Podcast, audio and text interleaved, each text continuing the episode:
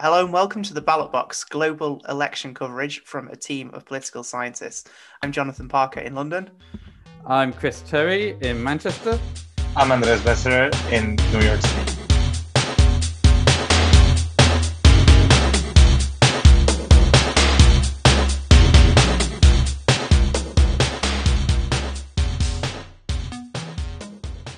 Everyone, and welcome to another episode of the Ballot Box. So, this week we're going to be tackling a rather bizarre referendum that happened in Andres's home country of Mexico on Sunday. We do know that when we polled Twitter on this, nobody wanted us to talk about referenda. However, I'm afraid you're getting it anyway because given the given that the, this event has happened, it was too good opportunity not to have a little bit more of a discussion as well about generally how referendum referendum work. Hopefully, it is not too boring for everyone, given the lack of public demand.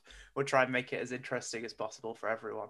I will ask how everyone is, um, but I will add a a, a um, extra question this week. I want you to also say whether you think it's referenda or referendums. oh. So we'll start with you, Chris. Um, and also, please tell us where you are because I note that you are not in your usual location. No, I'm I'm in uh, um, Dorset today, um, visiting my mum because tomorrow is my grandmother's 90th birthday. So, hooray! So I'm looking forward to having a. I've had a very nice day at the beach today, and I'm looking very forward to celebrating my grandmother's ninth decade on this earth. um, um, and yes, in terms of referenda versus referendums, I I actually prefer referendums. I buy um, Peter Kellner's argument that it should be referendums because it's, it's a gerund, not a noun. it's an excellent, uh, excellent level of anal knowledge. That said, I'm generally of the view that uh, it's the English language. It's inherently flexible. just mm-hmm. people just call things what they like. mm-hmm. and how how about you, Andres? How are you doing in New York? And what is your opinion on the plural?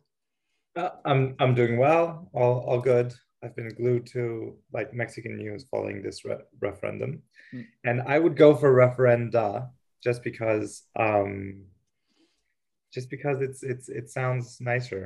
Um, actually, there's there's a similar kind of split in alumni, and there I go for alums, which is non-gendered, right? Because alumni is male, it's the male universal of Latin. Um, but in this case, making something uh, feminine in there, like making it plural through a feminine ending, I like. Fair enough. What, what is it in Spanish, by the way? Ah, referendos.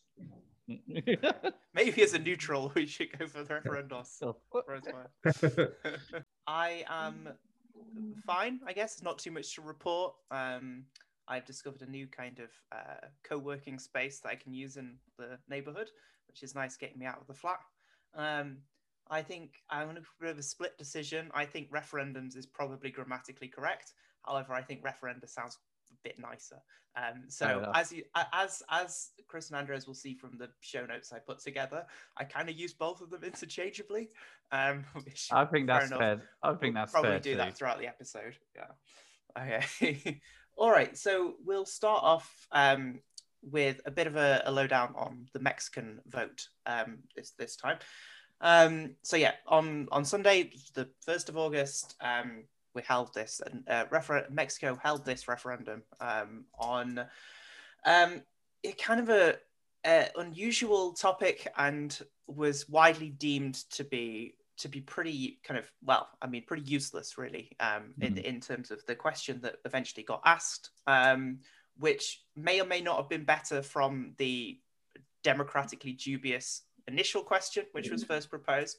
Um, so yeah, Andres, why don't you tell us a little bit about um, what was asked of Mexicans and, and, and why the referendum was held in the first place.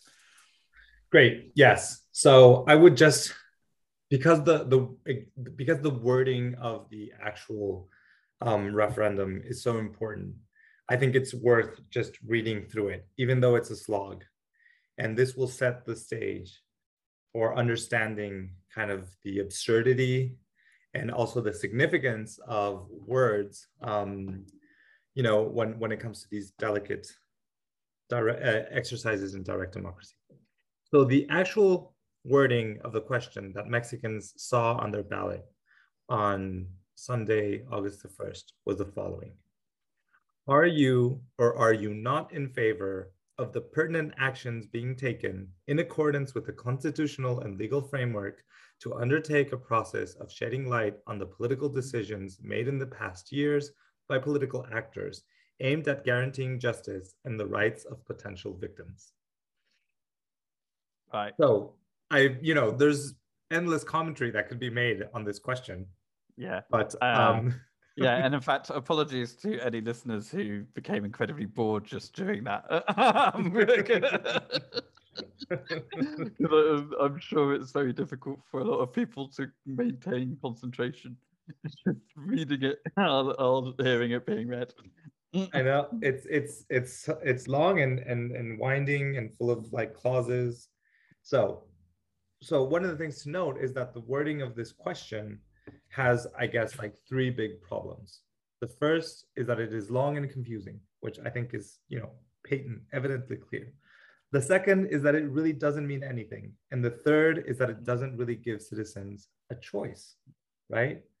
So the it's it's a highly unspecific question because it talks about pertinent actions. What are pertinent actions? It talks about political Mm. decisions. What is a political decision? Is it going, I mean, going to war is obviously a political decision, but how about smaller ones? How about signing a document that then leads to, you know, buying computers or something that a bureaucrat does? That's that's, you know, maybe a, a political decision. Um, then it, it references past years. How far back in the past should Mexicans go to for this kind of pertinent actions, right? Should they go back a year, a decade, maybe you know since the Spanish conquest? If if you know if it's if, who knows? The question isn't clear. So um, I I- think you know the it, it's such a weird thing to be talking about this, but it's important. So I think it's it's it's it's it's good to kind of parse the sort of grammar behind this. But finally, the question doesn't really give citizens a choice. Why? Well, because um, you know, there's a constitutional obligation for the government to prosecute crimes, even if they happened in the past, as long as they're within the statute of limitations, right? So is this question asking should the government fulfill the law yes or no? Yeah. and if it's a no there's still there's still the, that the obligation to do that. Um so so it was unclear that citizens actually had a choice here right? Beyond the kind of merely symbolic thing. Yeah, and and and uh, at its core, what is a yes supposed to do?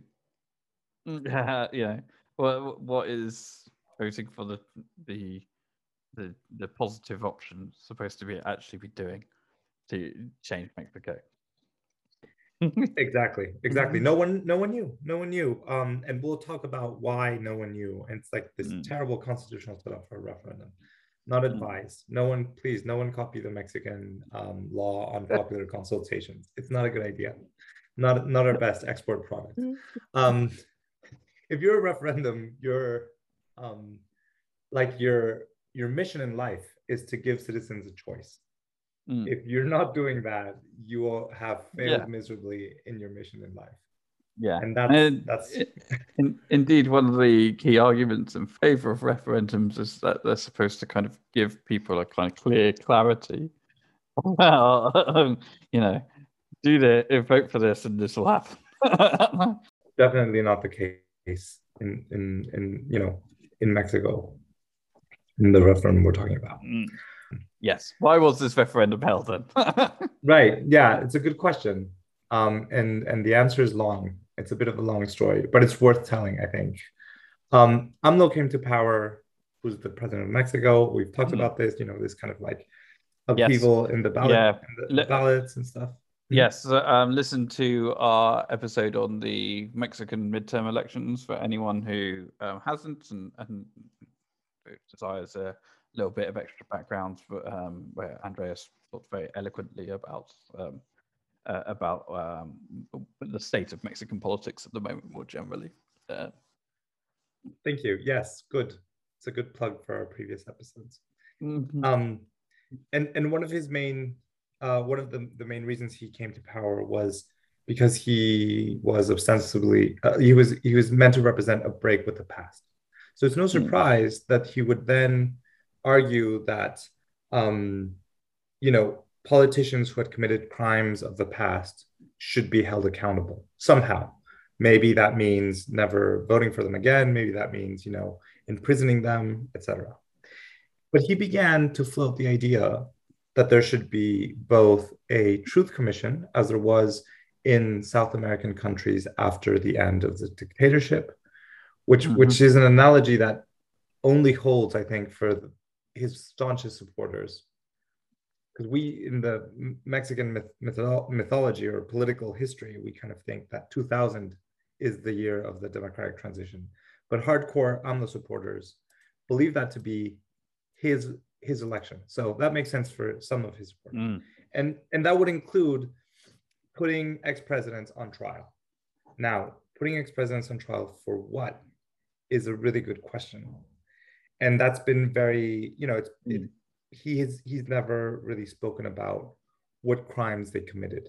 So he's spoken of political actions or political decisions which were you know maybe there were the wrong political decisions so for example starting the war against drugs i think that that was the worst political decision in mexico in, in probably like a century. Um but is it criminal? I mean that's the point is you know wh- where do you draw the line? And that you know the, that finesse hasn't been a part of public discourse. Yeah. so Yeah, and there, there have certainly have been Mexican presidents who've been accused of things that could be construed as crimes. Um, absolutely I mean, AMLO's direct predecessor was accused of um, some fairly um, shocking corruption scandals, if I recall correctly. Um, And um, there was um, a particular notorious one who was accused of crimes against humanity in the 70s, am I correct? I think. That's right. Yeah. For for ordering mili- the military to fire against uh, a student protest, which Yeah. was really brutal. And and the, the immediate predecessor, Peña Nieto, he has a very long list of corruption scandals and abuse of power. I think the latest one was that he was found to have spied on 15,000 Mexican journalists, politicians, and public figures through Pegasus. Right? Mm. The Guardian, the Guardian had that story. So Mm. that's, I mean, that's that's horrific, and and it is probably and probably constitutes a crime. But if it does, and there's evidence for it, you don't really need a referendum to start a, a judicial process. And in fact, you probably don't want to you don't want to put that um, up for a vote because you don't need to subject it to the uncertainty that people will vote no, right? Mhm. But you just go ahead and and you know you prosecute that, um, Yeah. which is one of the strange things about this story. I mean, he obviously wanted a bump in his popularity, and he was trying to piggyback off this rather popular notion of prosecuting ex-presidents, although he didn't present the evidence, etc. Um, so the original wording of the question, um, as presented by AMLO, was something like, "Do you agree or not that we should follow the law and investigate and punish the ex-presidents?" And then he named the ex-presidents: Salil, Salinas, Zedillo, Fox, Calderon, Peña Nieto Mhm. right? But that's not the wording that came out in the end. So we, mm-hmm. you know, the wording is is totally different from that. And, Yeah. and it doesn't include ex-presidents by name, and it's not simple at all. Yeah, and even that wording, I mean, it admits in its very question that what it's asking is that law be followed, which is like literally a referendum on whether the law should apply. It seems like an odd political choice. It- totally right. That's a that's an excellent point. That's an excellent excellent point. Um, and so where where did we get from? How did we go from this wording that includes ex-presidents to the wording that you know is kind of very woolly and up in the air? Mm. So, you know, just intuitively, we know that the problem with asking a question like, oh, should we investigate and punish whoever and put that up for a vote isn't really compatible with the rule of law, yeah. which, has, which has for a certain procedure to be followed, and rights of even you know um, ostensible criminals to be upheld, right? And uh, you can't, you just can't subject criminal justice to a vote.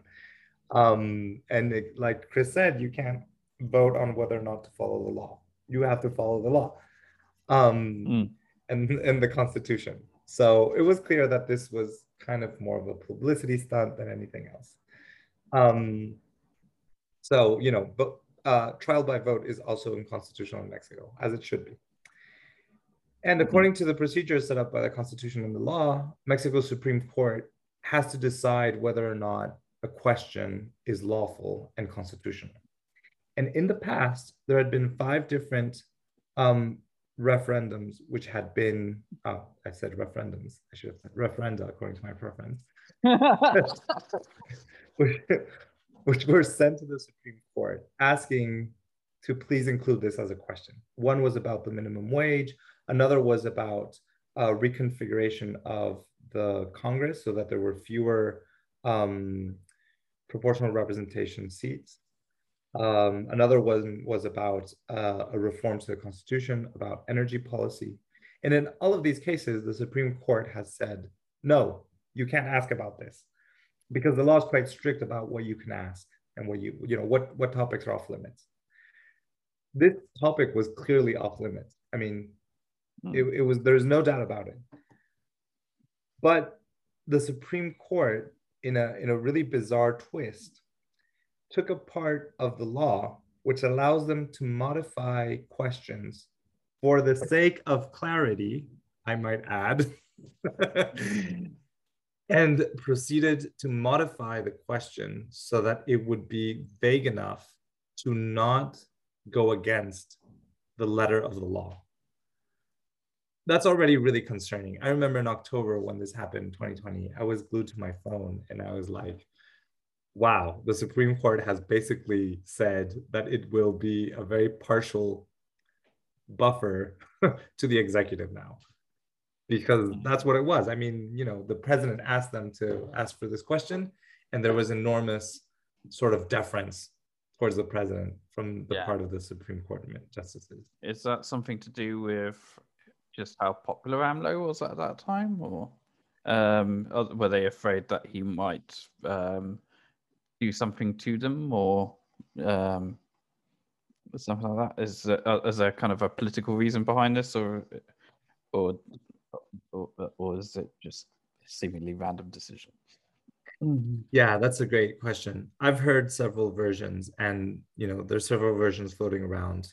One of which says, the more kind of favorable one says that the president of the Supreme Court who was the one who wrote the opinion in the end, who which got through, I think. No, he didn't write the opinion, but he was the one who instigated the vote that changed the question and then was ultimately favorable. He's tried to this this he's tried to cultivate a relationship with AMLO that kind of tempers him, and so mm. that kind of doesn't allow for the more rash decisions to be implemented and so in this version of the facts, this was a maneuver to um, make it seem like AMLO got his cake and ate it, but actually he didn't because the question was totally kind of like it became a sort of woolly mess. Mm. The other version of the events holds that several justices in the Supreme Court are there because AMLO appointed them and they're strong loyalists. And you have to consider that one of the justices that was named by the ex president, um, he was found to have an offshore account in Switzerland. And he received a very polite uh, phone call, probably telling him, Oh, we noticed you have this offshore account.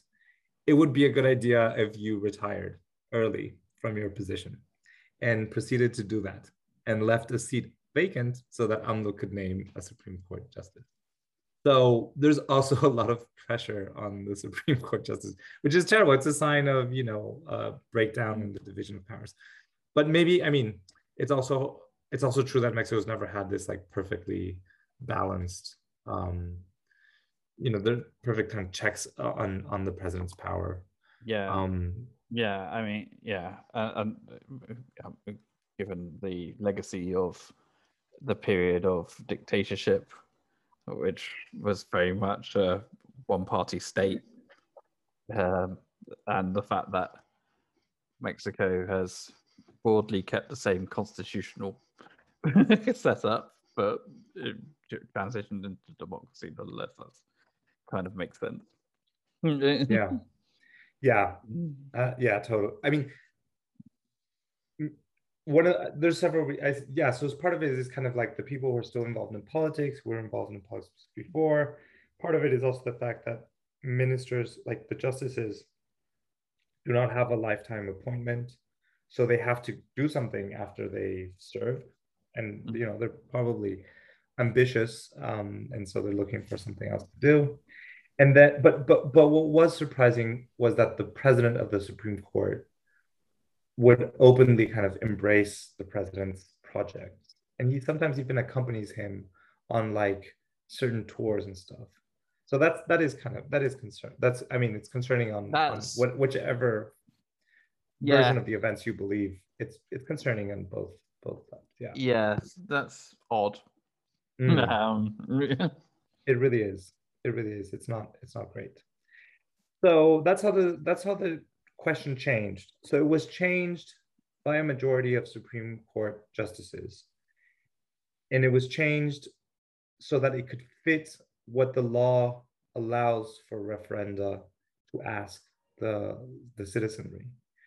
Um, and that meant keeping some sort of references to the original law, but then, you know, obviously not not making it trial by by vote, um, and not, you know, not violating constitutional guarantees of even, you know, the worst of criminals who who have them under the Mexican constitution. So um, it was a split decision though that's that's also important there were justices who you know clearly were very clear about the fact that this was unconstitutional mm-hmm. Absolutely. Okay so yeah maybe it's a good time to talk about the constitutional setup of the of referendum and referenda in mexico yeah um, yeah this is the first time that Mexico has ever actually had a referendum at the national level, at least, isn't it? Right. Correct. So, yeah, um, uh, it's a and and what a what a constitutional question to start on. Um, your first bit of nationwide direct democracy. Um, so yeah, what what what actually is the, the constitutional? So, um, yeah, we have something called the Federal Law of Popular Consultations, which is the official name of the law and has a corresponding set of paragraphs in the Mexican Constitution. So both of these things were changed in 2014, and then they suffered a subsequent modification in 2019. Um, but basic, but I'll just kind of summarize what the main contours of this law say. One thing that's important is that the Constitution and the law say very clearly that referenda cannot occur on the day of elections, of federal elections. They must happen on the first week of August, and federal elections must happen on the first week of June. And the reason for this difference is that um, legislators did not want referenda to influence federal elections. So they want to, which makes, you know, makes logistics more difficult, makes it more expensive, but you know, I think that that's a fair reason to not want referendum on the same day, because then you could mm-hmm. ask a very popular question like, should ex-presidents be put in prison for all the horrible crimes that they've ever done, or do you really like puppies and ice cream, mm-hmm. um, and attach it to the federal election, and then campaign on puppies and ice cream and not on your record. um, so it's a smart. I think that that's a smart um, part of the law. What, hmm. but but the law is not very smart overall, and it's not very good for direct democracy either. And I think I would love to have this discussion with you guys in a moment about you know what is the proper thing that direct democracy should be about. Mm. So there's no campaign period contemplated by the law or by the constitution. And this is a problem because unlike other democratic systems, Mexico is highly regulated in its campaign setup. So if there's no campaign period, that means that other um, other parts of the law aren't activated, such as giving parties more airtime or organizing federal debates. Mm-hmm. These things have to happen through a centralized electoral authority in order because the Mexican system is kind of like the German system in that it's obsessed with a fair uh, like a, a, level playing field, right? Mm. So it needs to be in the law for it to be activated. Um, so there's no campaign, which meant that there was very little information actually, and there was never a debate around what the what the you know the, about the, this first referendum. The question must be a yes or no question, and there there are there there's a list of topics that are off limits according to the law and the Constitution. Some justifiably off limits, such as limiting human rights or you know limiting procedural guarantees. These cannot be subjected to a vote. Mm. Some seem a bit exaggerated, maybe, and and have you know make make the Mexican direct democracy regulations kind of it puts them in a straitjacket, I think, because you can't ask about the structure of government. So, like, you know, whether it's a republic, a federation, there's no changes that can happen to the electoral system. You can't ask about the budget, and you can't ask about infrastructure projects that are ongoing. So, you know, it leaves the question. You can't also can't ask about the armed forces or the navy and security issues. So it leaves the question of what can you ask actually, you know? because mm. um, it seems like a lot of things are off the table to begin with, which is the reason why the Supreme Court said that the previous um, uh, referenda, which had been you know put forth, were unconstitutional because because it's very restricted what you can ask. Yeah. Finally, um, well, two two final things. If at least forty percent of enrolled voters participate in the referendum, the results of the referendum are um, mandatory for the Mexican state. In the event that that would happen, I think Congress has to interpret what it mean, what that mandatory nature looks like, mm. because it might not be clear from the question. So that's a, that's you know it, that kind of gives direct democracy a little bit of teeth, although you know who knows what could actually be asked.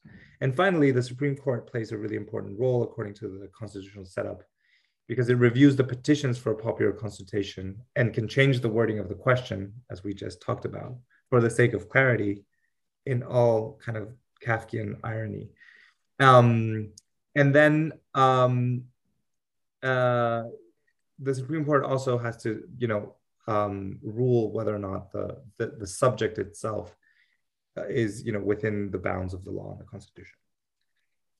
So that's the kind of restrictive constitutional setup of direct democracy. And um, it obviously structures the way in which the campaigns leading up, the campaign leading up to the to the vote um, looked like. So essentially, there was no campaign as Mexicans know it. There were very few. Um, there weren't any TV advertisements. There weren't any like rallies. There were no debates. Doesn't mean that it wasn't talked about. So the, refer- the, the referendum was talked about all the time by the president, by the media, by other parties, just in a kind of non-structured way and not in a very productive way, I'd say. So um, in the end, there was talk about the referendum, but the question was vague. And even the people who, even the, the, the, the people who had originally petitioned for the consultation to happen were not put on the spot to develop a vague idea into a set of public policy goals. And so what happened is with this vague question, no, no kind of um, finessing of what this means, what the pro- what the proposals were. Everyone could kind of say that the referendum was about something different. And so there was a battle for the interpretation of the referendum. So the president, obviously, and his allies continued saying it was about um, putting ex-presidents on, on trial then a lot of kind of, I'd say, kind of intellectuals and journalists, not all of them, but a lot of them, and, and the opposition said it was a referendum about nothing because it, it, was subsumed by the law and the constitution. And then you had some, I think, kind of the more interesting part of this was that some groups of civil society, including the Zapatistas, who are well known around the world, said that it was a referendum on the state, the state's responsibility vis-a-vis the victims of the war against drugs in Mexico and kind of the rampant violence that has embraced the country, that has, you know, that that mm-hmm. has that the country's been subjected to for the last um, 10 years. And there's, you know, hundreds of thousands of victims. So, so they started to construe the narrative that this should actually, that it should indeed um, foster a truth commission, but that the vic- victims should be at the center of whatever happens and not, you know, ex-presidents. So, but there was a real, there's a real battle going on still about what the referendum means and what should happen. So it was it's more about a game of interpretations than of the actual results, which is which was foreseeable, I think, with such a vague question that each, you know, that there would be different voices in the political uh, arena trying to to make it about their own agenda. Mm-hmm. Yeah, the, um, one of my um, favorite nonfiction books is uh, uh, uh, written by a journalist about politics is um, a very good book about the um, Quebec referendum in 1995, which mm-hmm. also infamously had a very confusing question, albeit there was a little bit more clarity in terms of what was being debated there. Um, and the book is basically a series of interviews with major players on both sides about how they intended to interpret the result of a yes vote. um, um, and, and, and, it's kind of one of the major themes that comes up. So, for example, there were the, the then premier of Quebec essentially wanted to, it, it, no matter how thin the majority was, wanted to use it to essentially prepare the ground to unilaterally declare independence. Whereas, mm. for example, Lucien Bouchard, who was um, prominent uh, member of the uh, who was the leader of the Bloc Québécois, the federal Quebec Nationalist Party, took a kind of more moderate stance that um, unless it was a, very, a kind of very clear majority, that um, he would be kind of campaigning, he would say, use it to argue for kind of more autonomy rather than outright independence. Um, so yeah, that's uh, yeah, this stuff can happen with very unclear questions. Yes, if I were a PhD student beginning my PhD afresh, I might consider the role of interpretation um, in in referenda um, and mm. hypothesize that the less clear a question is, the larger the room for a battle of interpretation.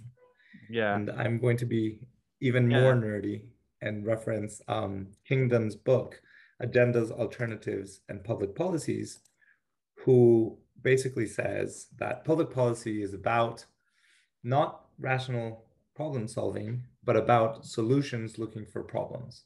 Mm-hmm. So people have agenda, like, you know, policy preferences, and they look for an opening. And, you know, referenda are kind of this opening, and they kind of fit their agenda into what's going on. Yeah, yeah. I have to say, I think this is actually something that, oh, obviously Britain's relationship with referendums has come in for quite a lot of stick in recent years. I think it's fair to say.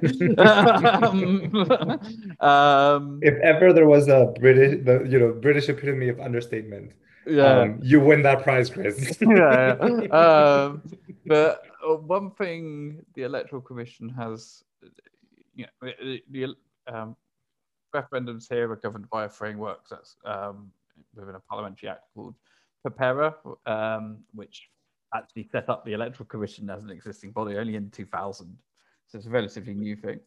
But um, there, the, the, that also has a, a, a, statement that the Electoral Commission has a role in clarifying what referendum and it actually says that the that Parliament doesn't have to pass what the um, Electoral Commission says into law if it, does, doesn't want to, but the Electoral Commission has a has an advisory role over question wording, and the Electoral Commission has taken that very seriously, and it um, it um, it runs focus groups and opinion polls whenever um, whenever um, referendums come up to test how different um, wordings might affect things, which is all really interesting research. And, and I think the questions that we've tended to produce have been very clear.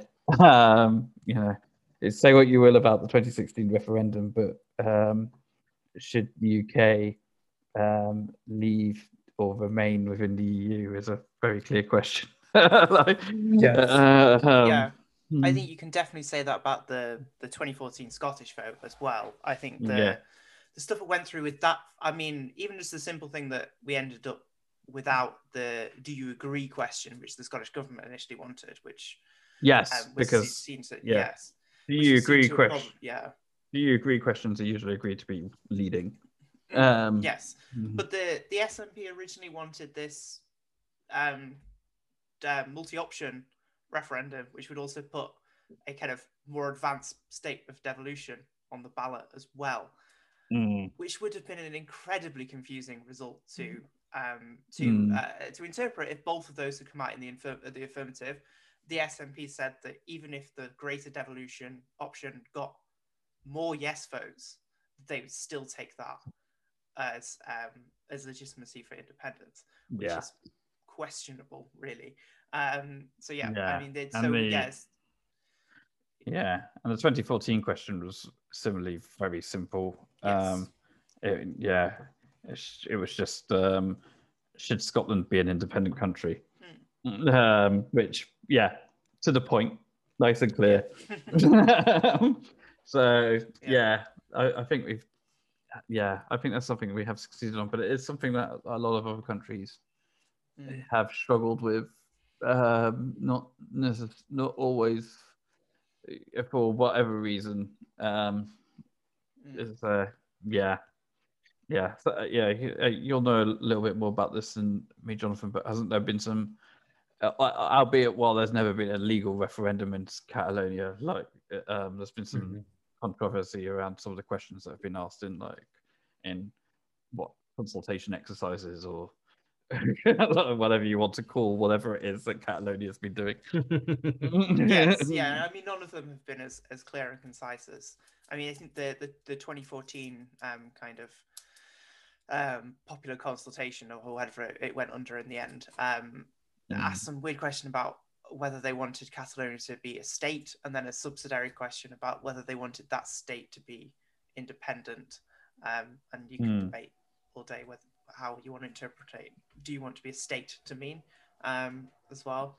But yeah. Yeah. I think this is general. that uh, these, if you don't have this kind of oversight, you can also end up with these questions which not necessarily have um, are unclear, but can be very long with a very clear agenda.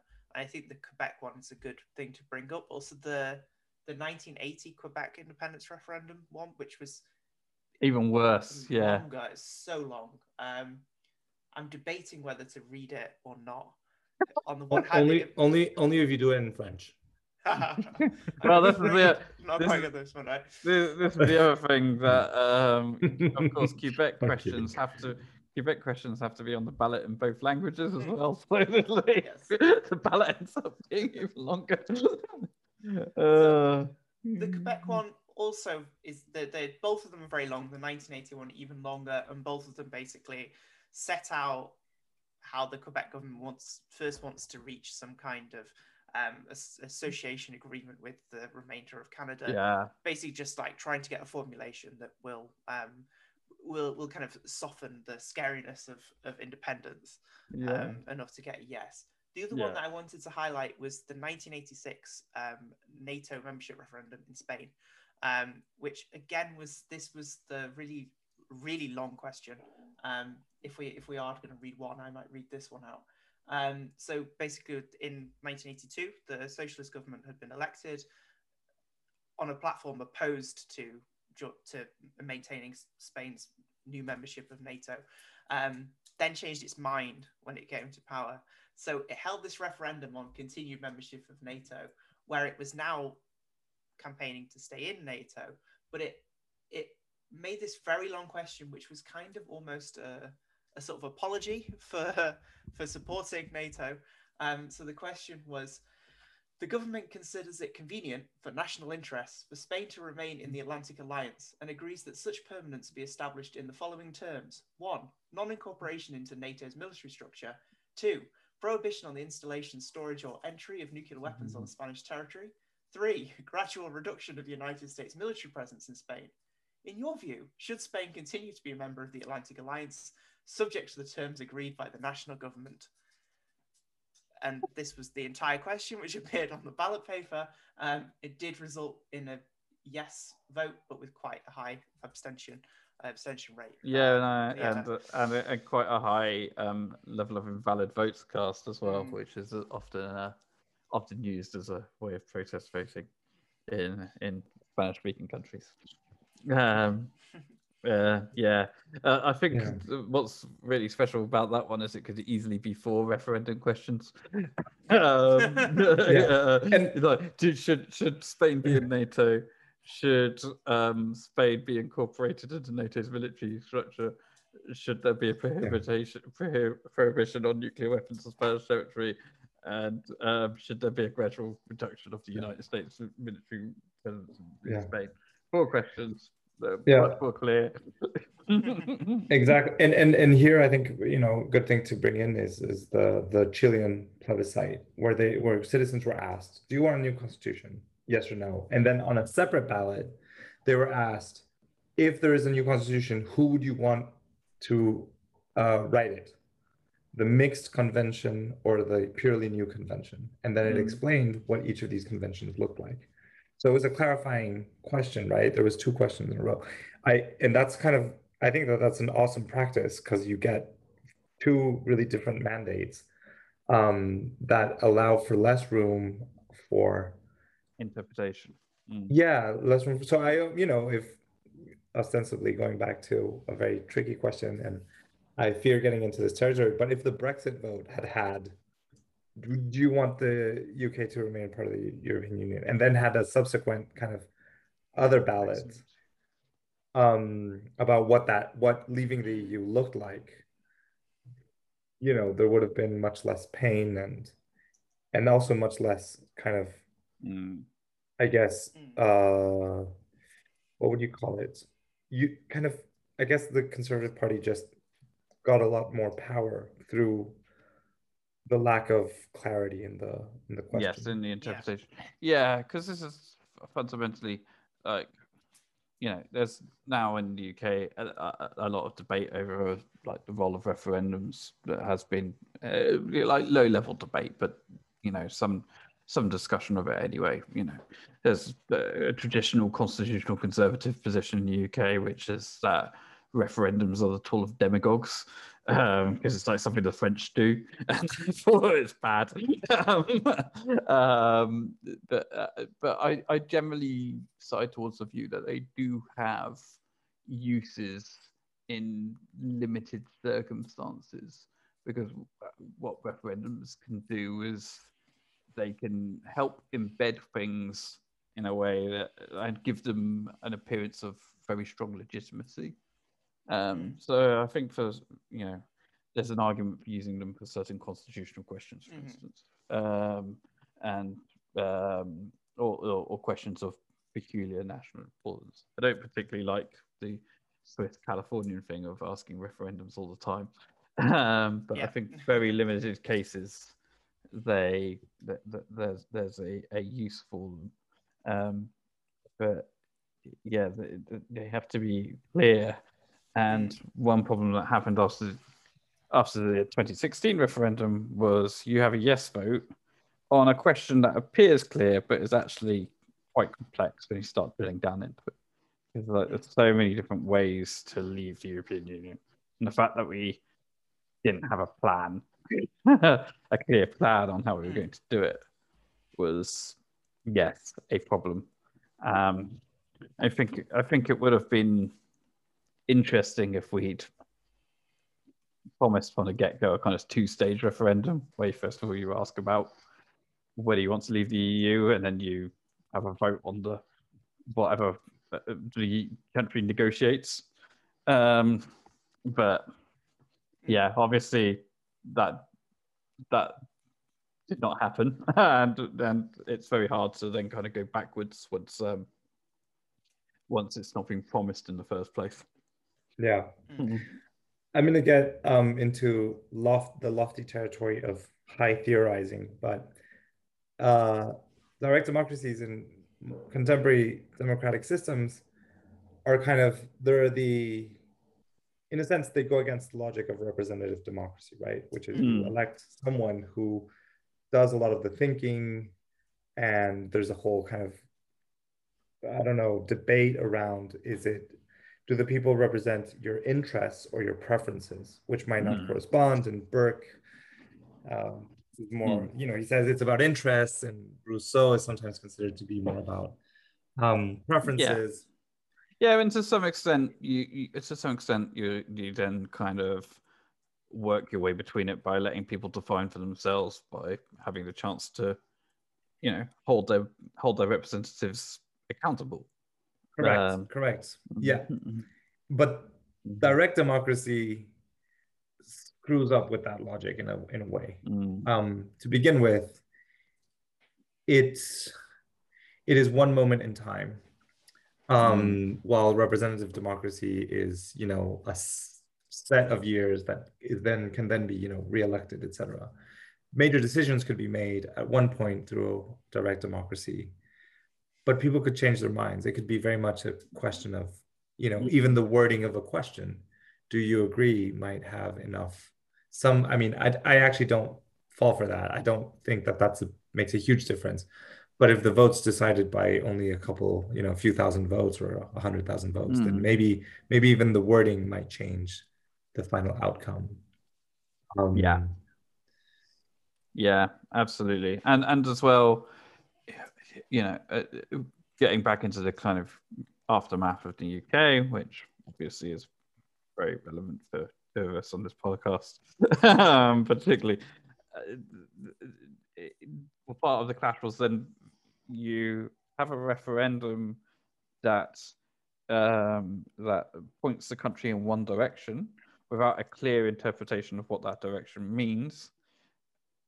But at the time that the referendum happened, a majority of UK MPs were arguing for the other side. So therefore, you have a you have a kind of fundamental clash between what the people have decided and what their representatives wanted. Mm-hmm. Um, so then, and then you've got to ask them. Then they have to be asked to interpret what the will of the people is in that regard. um, and of course, that creates some that that created a lot of tensions in some ways. You know, even within the Conservative Party, the idea that you know some um, uh, some people in the Conservative Party advocating possibly softer versions of Brexit or you know revisiting the question again were to some extent going against the will of the people or you know they were they were anti-democratic but uh, you know in some in in some representative forms of democracy. They could be arguing, they could be argued to be advocating kind of democratic positions in in other ways.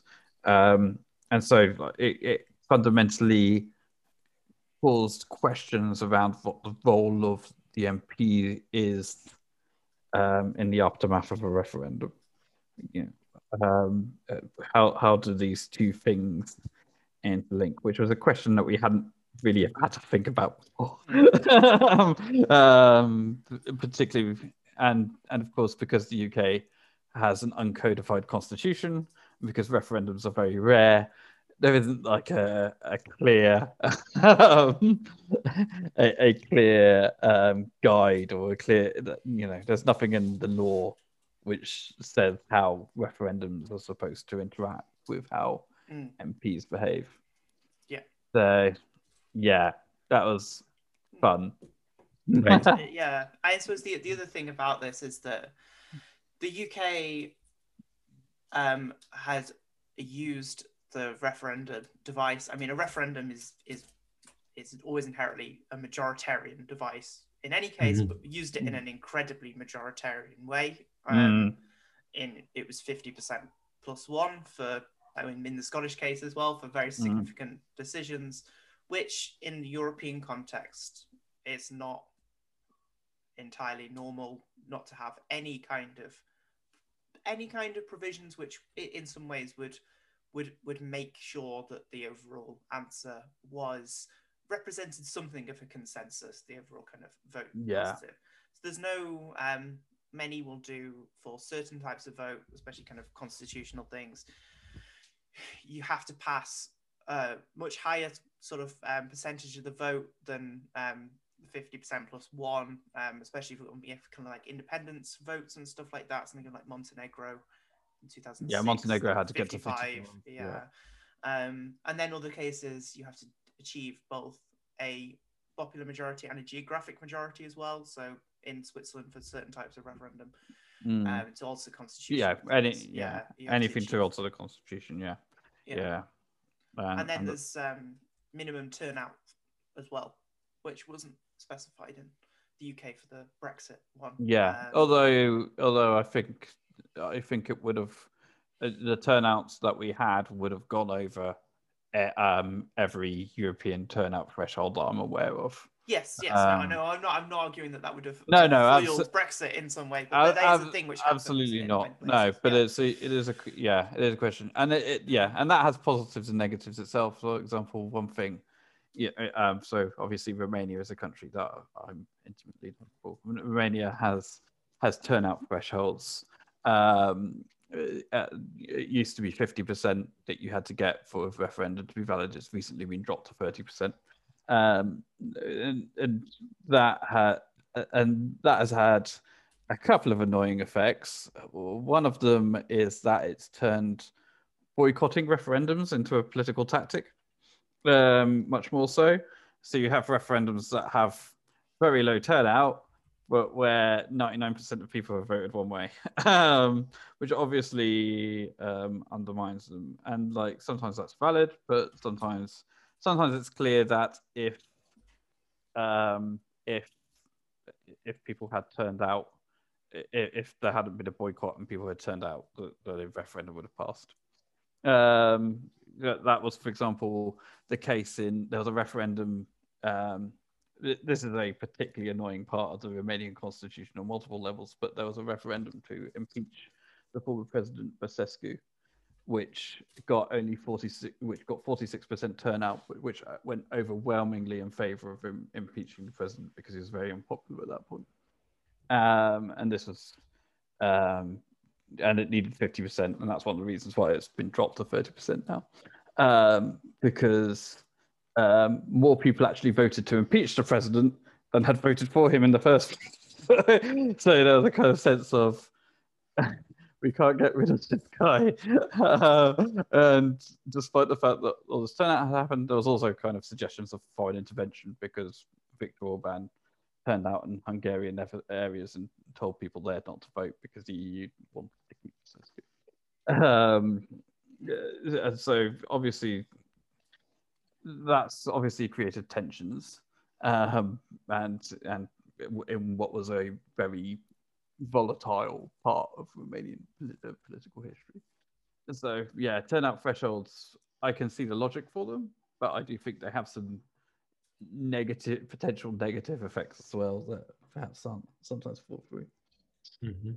Yeah, I mean the the, the, the example that came to my mind immediately was the the 2015 Slovak vote on um, Mm. same-sex marriage, which also asked about same-sex adoption as well, um, which Mm. was instead of running a no campaign, the um, kind of LGBT plus groups instead encouraged abstention because Yeah. it was cheaper than fronting a no campaign as well, considering that the yes campaign was quite well financed and it succeeded and it got well below. Yeah, that happened in that happened in Romania when they had a gay marriage referendum as well. Um, there was a there was a great line in a piece I read at the time which um, from one voter, which said, "I've had a look at the polling station and it's emptier than my fridge." which I mean, there's nothing more offensive to a Romanian than an empty fridge. So yeah, yeah. Um, that kind of brushes up against another question of direct democracy, which is what should be on like what what are the possibilities like what should be on the ballot and how to um mm. how can what's asked not go against other tenets of democracy such as the protection of minorities mm. like putting up you know gay marriage mm. for a vote if it's if the turn if, if the end result of the referendum is that you know same-sex marriage is passed everyone can celebrate that but what happens when like for example in california proposition mm. don't remember what number um, people voted against gay marriage. Mm. That you know, uh, yeah. yeah, not a not a nice thing to put up to vote, right? Yeah, and California has had numerous problems with referendums over the years because quite often the referendums that have been voted on. So like, California had this long-running problem that people would vote for referen- vote for referendums that would increase state spending, and would also vote for referendums that held down taxes. So you had this long running problem where the government couldn't raise revenues, but was also mandated by referendums to spend a huge amount of money. And uh, California ended up with kind of junk level debt because of this. Um, uh, so, um, and that's a kind of obvious problem of referendums as well, is that questions don't necessarily interlink into each other. Um, the Economist actually ran at the time a very good special issue on direct democracy, which I've I read through occasionally when I'm speaking about these things, which talked about the problems in California democracy and uh, uh, and argued that part of the problem there was the majoritarian nature of California's democracy and compared favorably to Switzerland, which as as I've said, and as I think Jonathan agrees, there are some problems with the way that the Swiss do democracy, uh, do direct democracy, but the Swiss have a very consensual way of doing referendums.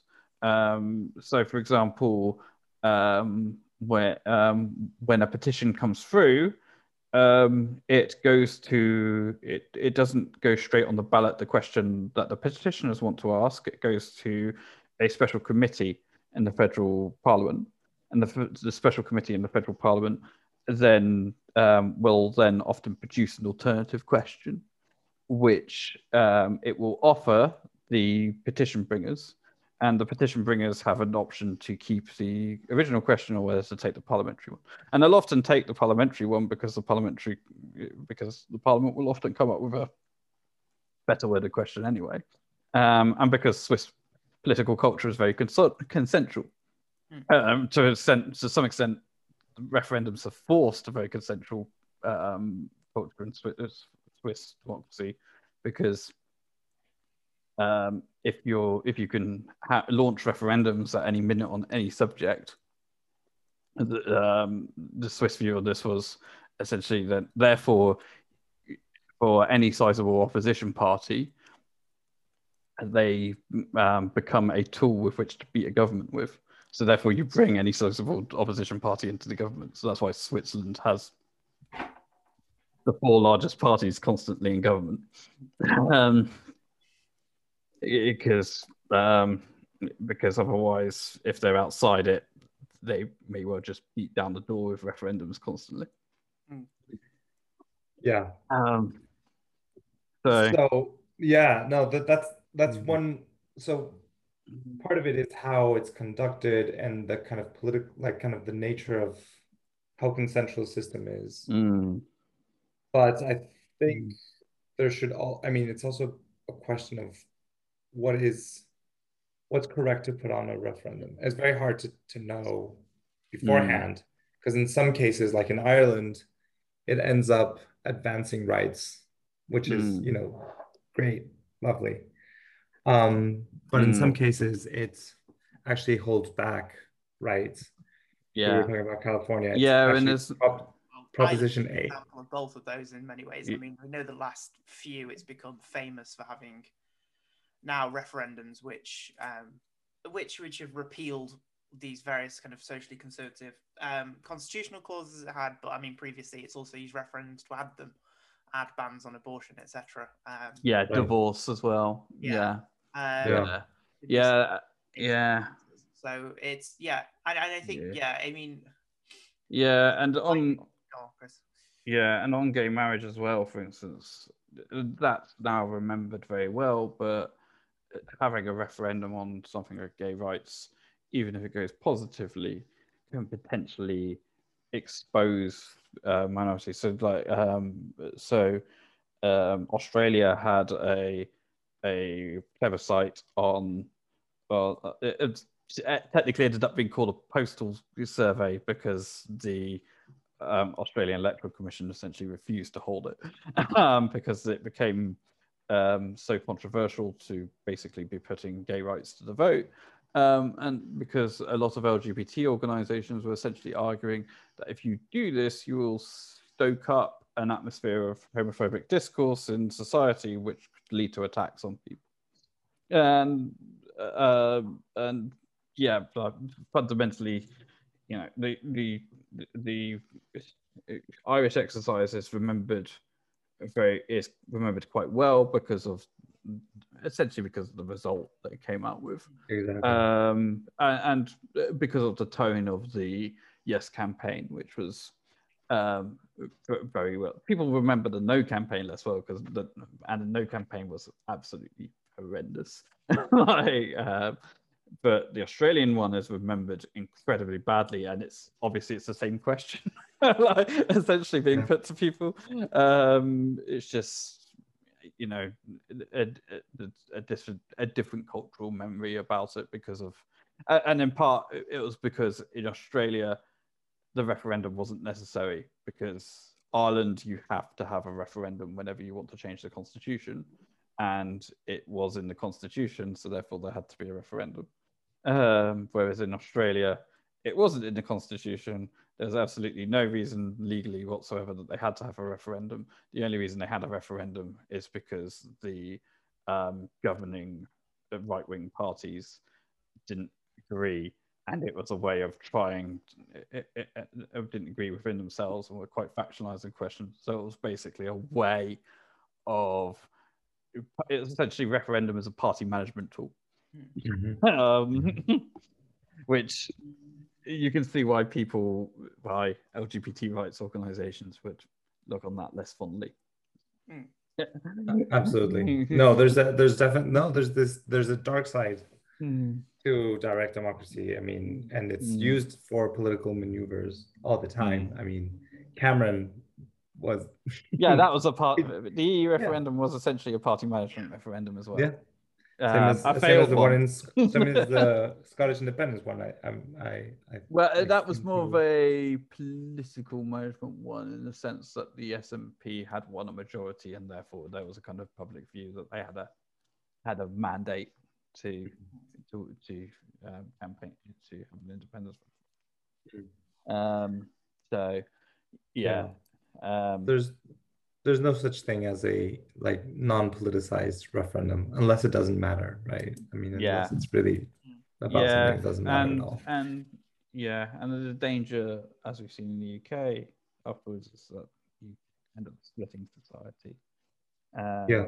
You know, um, my supervisor's most recent book, Brexit Land, with um, with um, Maria Sobolewska, who's also an excellent um, academic at the University of Manchester, is essentially about how how Brexit changed our politics um, because it, not just in the sense of it, it, because fundamentally it, you know these divisions that Brexit has ended up coming associated with aren't exactly new to British society, but what it did was it catalyzed divisions that have kind of been bubbling under the surface for a long time, and suddenly it made them the most salient questions in British society. Yeah. Uh, so fundamentally, we, you know, we ended up at a point where we were getting in academic surveys, we were getting people identifying with Remain and Leave far more strongly than they identified with political parties.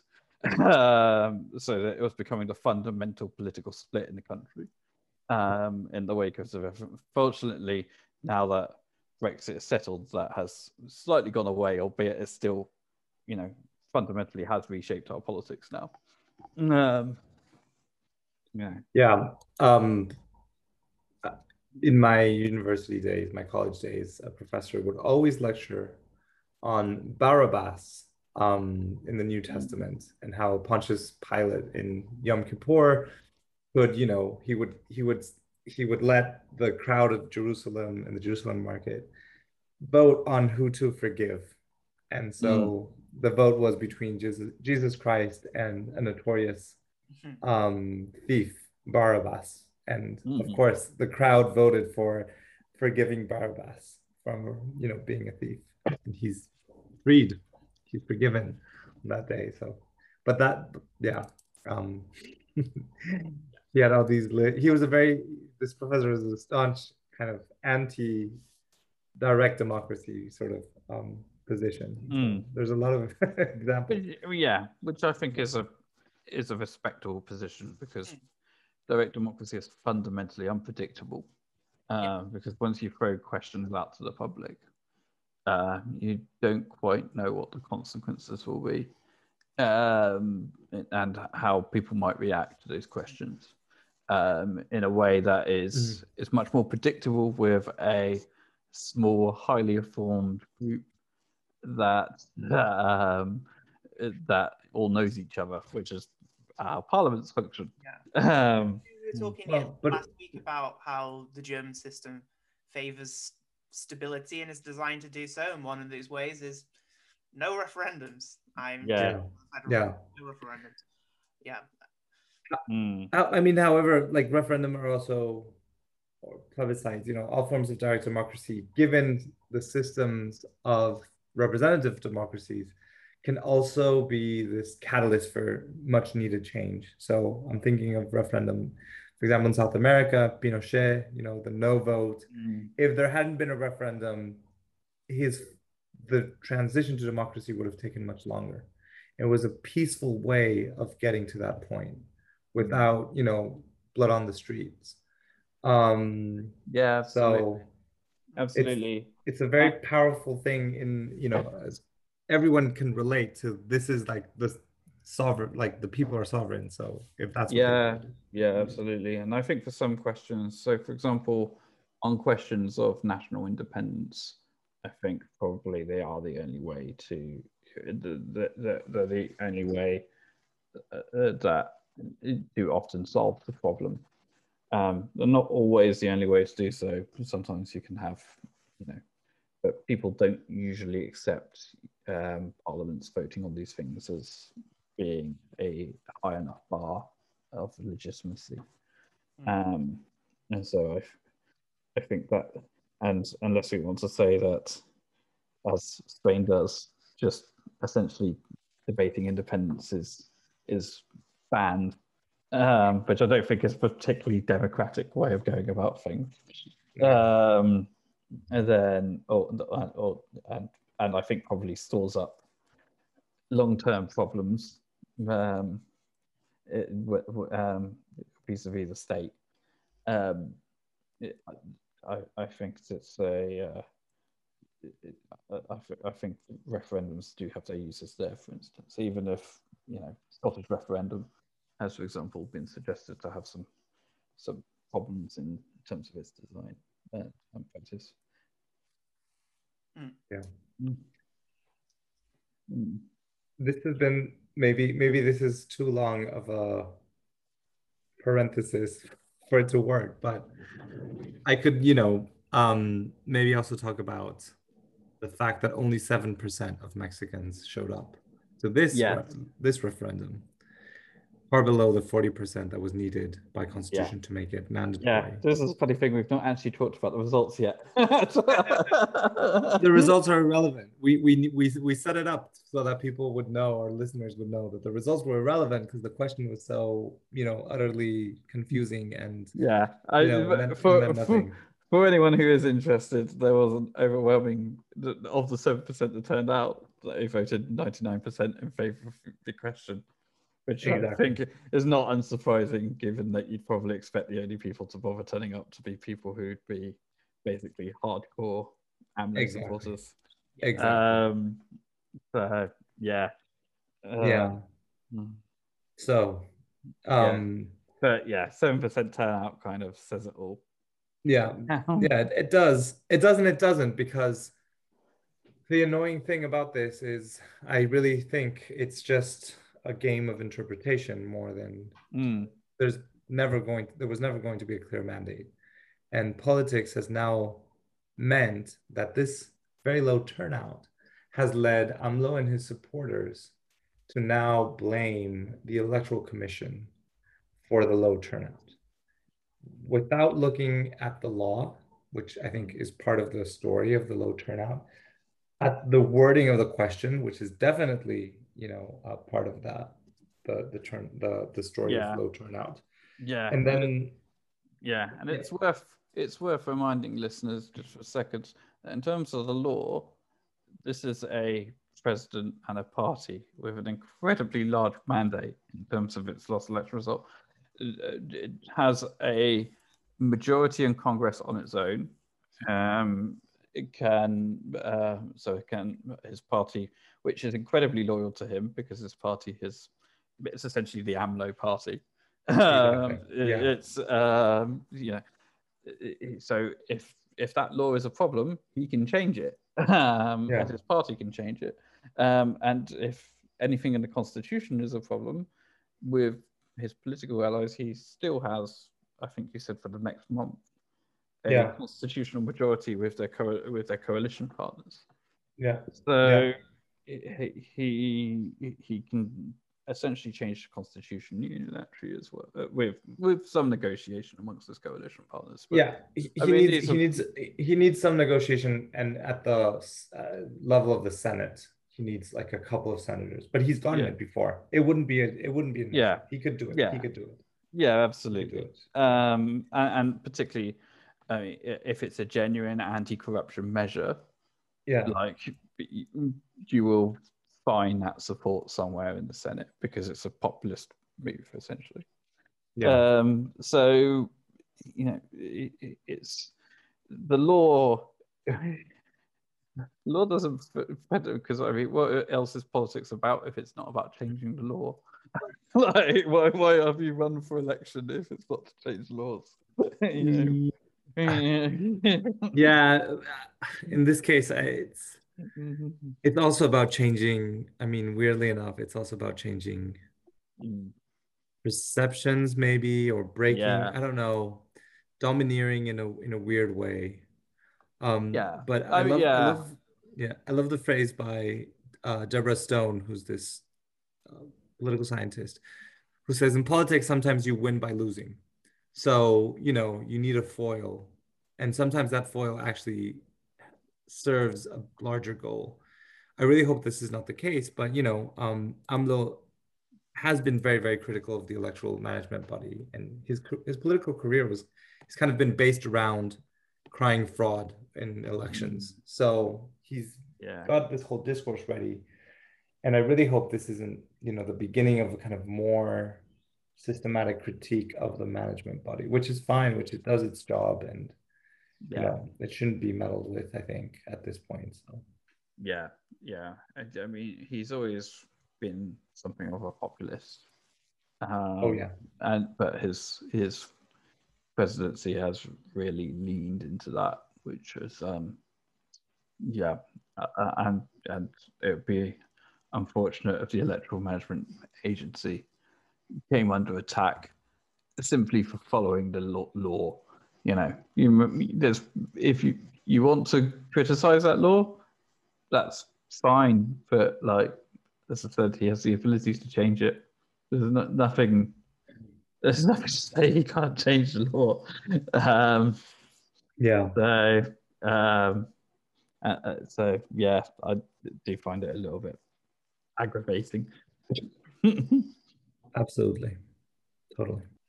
Okay, shall we wrap up there for? Ah, uh, yes, I think. direct democracy. Um, Let's let's hold it to a vote.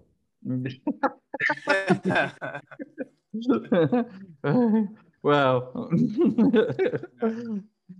I think it's unanimous, to be honest. But never mind. oh yeah, yeah. Agreed, agreed, agreed. Just being just being funny here. Um, so I think, given the options we put on the Twitter poll, we'll be talking about electoral manipulation next week. Yeah, we should probably figure out what that means. But, um, unlike the other. It's a very complex process for you. Um, we've set the we've set the referendum question, and now we will interpret the results. How would you like? and I think I think coming after that, we have at some point um, a Nova Scotia election in the next few weeks, which will be the Oh, first vote to talk about in a in a while, I think. Um, and then I think we'll be back in touch with you again about another thematic episode for for another few weeks. Yeah, The September deluge begins. Um, Hmm. But yeah, until next week, um, uh, we'll see you then. And absolutely. And yeah, and as always, please do rate and subscribe wherever you're Mhm. listening. Yeah, abs- absolutely. All right, bye everyone. Goodbye. Bye.